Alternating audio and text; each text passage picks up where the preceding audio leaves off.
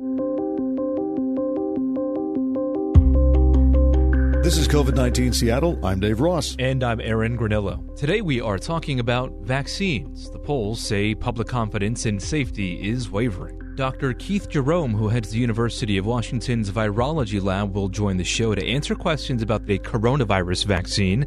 But first, President Trump says he has no regrets about the way his administration handled the pandemic. Speaking at a town hall style event on ABC News, this student wanted to know why the president played down the virus after hearing those recordings released by journalist Bob Woodward. If you believe it's the president's responsibility to protect America, why would you downplay a pandemic that is known to disproportionately harm low income families and minority communities? Yeah. Well, I didn't downplay it. I actually, in many ways, I upplayed it in terms of action. My action was very strong. Yourself, yeah, because you... what I did was uh, with China, I put a ban on. With Europe, I put a ban on and we would have lost thousands of more people had I not put the ban on. He talked more about those travel bans. That was called action, not with the mouth, but in actual fact. We did a very, very good job when we put that ban on. Whether you call it talent or luck, it was very important. So we saved a lot of lives when we did that. Does the president have a case here? Uh, did his administration do enough to stop the spread? Well, he did impose the travel ban, and that probably helped. He certainly did not set a public example that made mask wearing the popular thing to do among his supporters. Uh, I think that's pretty clear. His priority was to try to get the economy open, and I, I think he, I think the vibe that he gave at that time was that it was more important to keep the economy healthy than to uh, mask up. I think he's changed since. For example, the last rally that he held, he got in trouble for it with the local authorities. But I noticed that even though the the main crowd was unmasked, the human wall behind him was masked up. So, and those are the people closest to him, obviously. So, I think it's uh, it's fair to say that at least he understands that you need masks to protect others. Yet, also, Dave, during that ABC News town hall, he seemed to question how effective masks are still. There was that point where he talked about, I believe, a waiter in a restaurant, yes, right? Yes. Where if you're wearing a mask, and you touch the mask and then touch the food, well, obviously there's a chance that the viruses trapped in the mask will transfer to your fingers and could transfer to the food. So I think the point he was trying to make, I'm trying to be fair to him here, is that even if you wear a mask, if you don't know how to use it properly, or for example, don't wash your hands after touching it, there's a chance you could still spread the virus. Is his messaging the last week or so since those Bob Woodward recordings came out?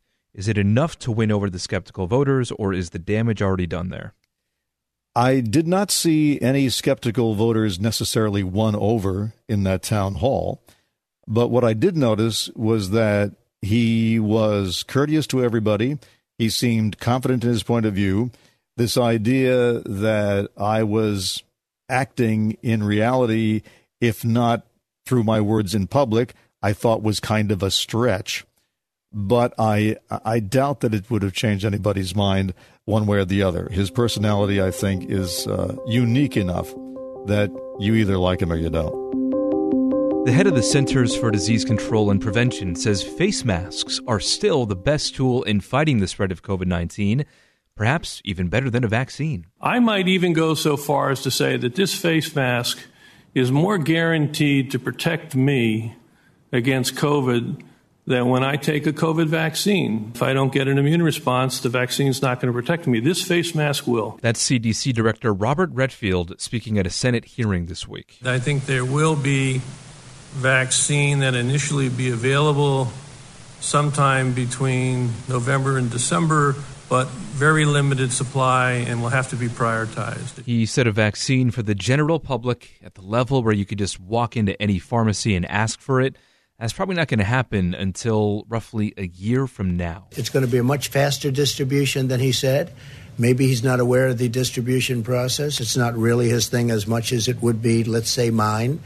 But the distribution is going to be much faster. As far as the mask is concerned, uh, I hope that the vaccine is going to be a lot more beneficial than the masks. The Defense Department and other federal health agencies, meanwhile, unveiled their plan to make a vaccine available for free to all Americans. It says they could provide them as early as January if that's possible. Healthcare workers would get the shots first. The report says that most people will need two doses 21 to 28 days apart. And of course, making the vaccine, that is only half the battle. You have to convince people to go get the shot too, and people are increasingly skeptical. There was this recent CBS News poll that showed the majority of voters would take a wait and see approach rather than immediately getting vaccinated, even if the vaccine is free. And two thirds of voters think that a vaccine announced in 2020 will have been rushed without adequate testing, not some miraculous scientific breakthrough. People were even more nervous last week after a trial by AstraZeneca was put on hold for safety reasons. Dave, what do we know about that? This was the British trial, and one of the test subjects in Britain participating in the AstraZeneca trials became ill. We have not been told exactly what the illness was, except to say that it was something neurological. But now the company says that they have resumed human trials in Britain. But here are a few things we've learned about this experimental vaccine. There's no clear consensus as to whether this person's illness was caused by the vaccine or not. It could have been a pre existing condition, and that's what they presumably paused to investigate. The company says that freezing trials when something like this happens is part of a standard process for safety reviews. That's what you do. You gradually expand the number of people being tested, which of course increases the chances that one or two or three or more of those people will have either a genetic makeup or a pre-existing condition that could bring out a side effect caused by the vaccine. And the FDA, of course, is also conducting its own investigation. I talked to a vaccine participant here in Seattle. His name is Ian Haydon. This was back in early July. And he was one of those early test subjects who told me he did get pretty sick sick enough that he had to go to an urgent care center after his second shot of the experimental vaccine went sideways. I ended up getting the chills. I ended up with a fever, headache, nausea, some muscle pain, sort of a lot of things came on. But he wasn't admitted to a hospital. The symptoms passed, and he came out the other side seemingly unfazed. In order for clinical trials to happen, we need healthy volunteers. And if everybody decides that they're too risky and they're not able to participate, we're just not going to we're not going to get a vaccine, and and we desperately need one. And so I would encourage folks, you know, if you're in good health and you, you're in a position where you could take on a small amount of risk on behalf of a lot of other people, it might be something to consider. Where does this leave us all now today, Dave? I mean, you know, we had the AstraZeneca setback over there, but other trials seem to be going pretty well here. Are we feeling confident uh, that when a vaccine does become available seemingly before the end of the year, that it will be safe. Well, I'm feeling pretty good about it. I mean, the fact that they were willing to come out and say that this one test subject had a problem and that they handled it and looked into it, that's what these trials are supposed to accomplish. These are large trials with thousands and thousands of people, which makes me feel uh, better about it. But of course, in anything like this, I mean, everybody's genetic makeup is different, right? Everybody's makeup is unique.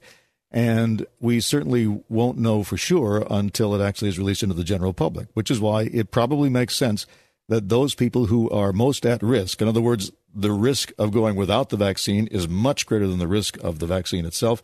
They're the ones who will get it first. And uh, the rest of us can decide where in the line we want to stand. All right, I think we've gathered enough questions now at this point to call in a true expert on all this. Yes, joining me now, Dr. Keith Jerome, head of the University of Washington's Virology Lab. First of all, uh, can you settle this whole dispute on when the vaccine is going to be available? Is it going to be October or is it going to be next June? well, Dave, I think that there's there's there's confusion around kind of what the finish line is here for the vaccine. I think, and and for me, what we're looking for is where we have uh, an approved, safe, and effective vaccine and enough doses to get out to everybody. And, and the fact of the matter is, to, to, to give a vaccine to every American who wants it, that's not going to happen until next summer. And, and people can say whatever they want, but the, the the reality of the effort of getting 300 million people one or even two doses of vaccine. Some of the vaccines require two doses. It, it, just can't happen by October. That's not. There's no reality to that whatsoever.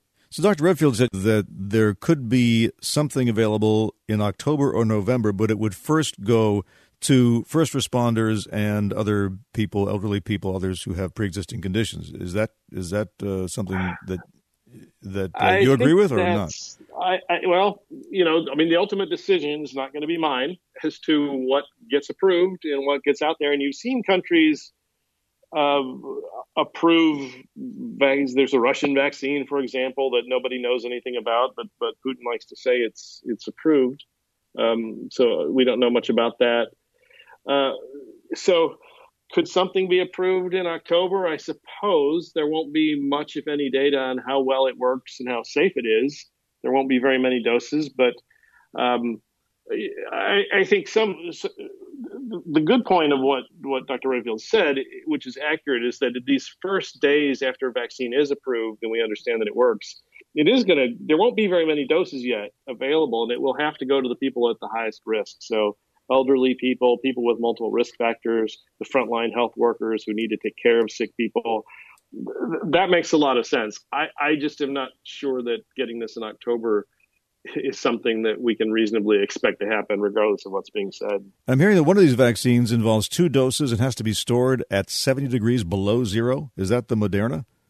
So there's multiple vaccines, and each one has sort of its its own way that it needs to be handled.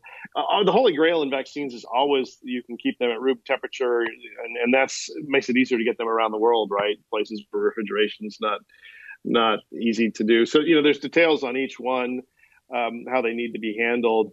Some some of them are are what we call vectored vaccines. They actually use a different virus that, that uh, to to carry in.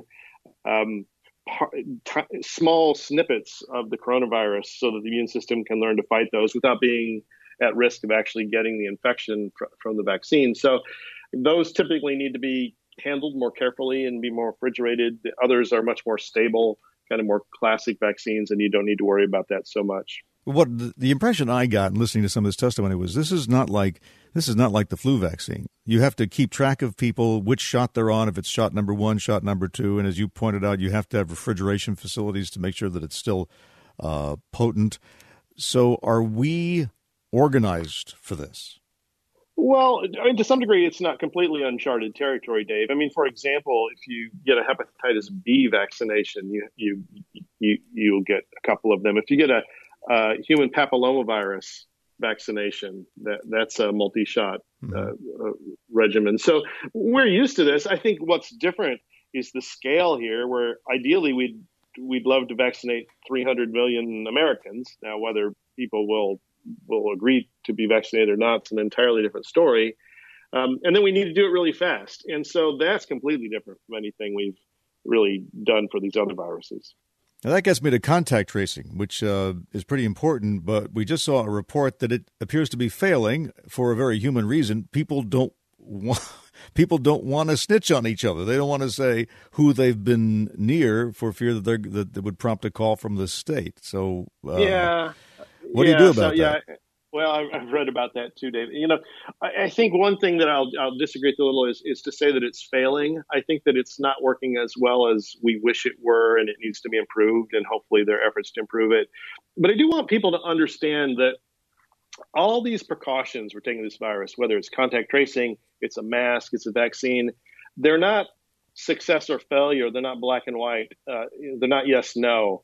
That everything is just trying to reduce the transmission a little bit. Like we get masks aren't perfect. Sometimes people argue against masks because, hey, I saw somebody touch their mask, therefore masks are worthless. That's not true. Sure, you shouldn't be fiddling with your mask with your hands, but but but wearing them is reducing the transmission, and we know that. There's a lot of data. The vaccines probably won't be perfect, frankly. The, like a flu vaccine in a typical year might reduce your risk by 60 or 70 percent of getting the flu. They're not perfect, and everybody's heard about somebody who got the flu shot and got the flu anyway. I mean, this is the reality, and so I think it's the same way with contact tracing. Yeah, it's not even close to perfect right now, but it's still helping, and and we got to make it better so that it helps more. There are so many other things to fight about that this uh, thing over the masks still still kind of baffles me because even so, uh, I just reading today, one of the pastors who was this uh, big anti-mask person has come down with it and said, "I guess I made a mistake." So, uh, you know, we're it's it's uh, what's I, I, keep forgetting what month it is. It's September now, so we've had what seven months of this. We've we've known for a long time what works and what doesn't. It seems to me. Well, I think it's unfortunate. We've sort of seen and it hasn't just happened in this couple of years. It's it's been a process over over multiple years. Eh, sort of a, a distrust of expertise. People, whether it's the the traffic engineer or the scientist or the whoever, the accountant, you know, somehow, well, yeah, they just went to school, learned all this, but they don't really live in the real world or have common sense or whatever. And you know, I think people actually study these things and specialize in these things and and how lucky we are that we have people like that who know these areas and we got to start to listen to them a little bit more. And like you said not turn it into something that's a football to kick back and forth.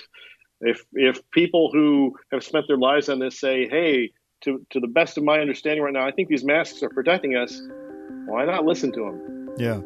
Dr keith jerome director of the university of washington virology lab dr jerome thanks very much Always a pleasure dave take care Tune in next Thursday as we discuss more of the latest coronavirus news. You can subscribe to this podcast and also find our news coverage on mynorthwest.com or listen live at 97.3 FM.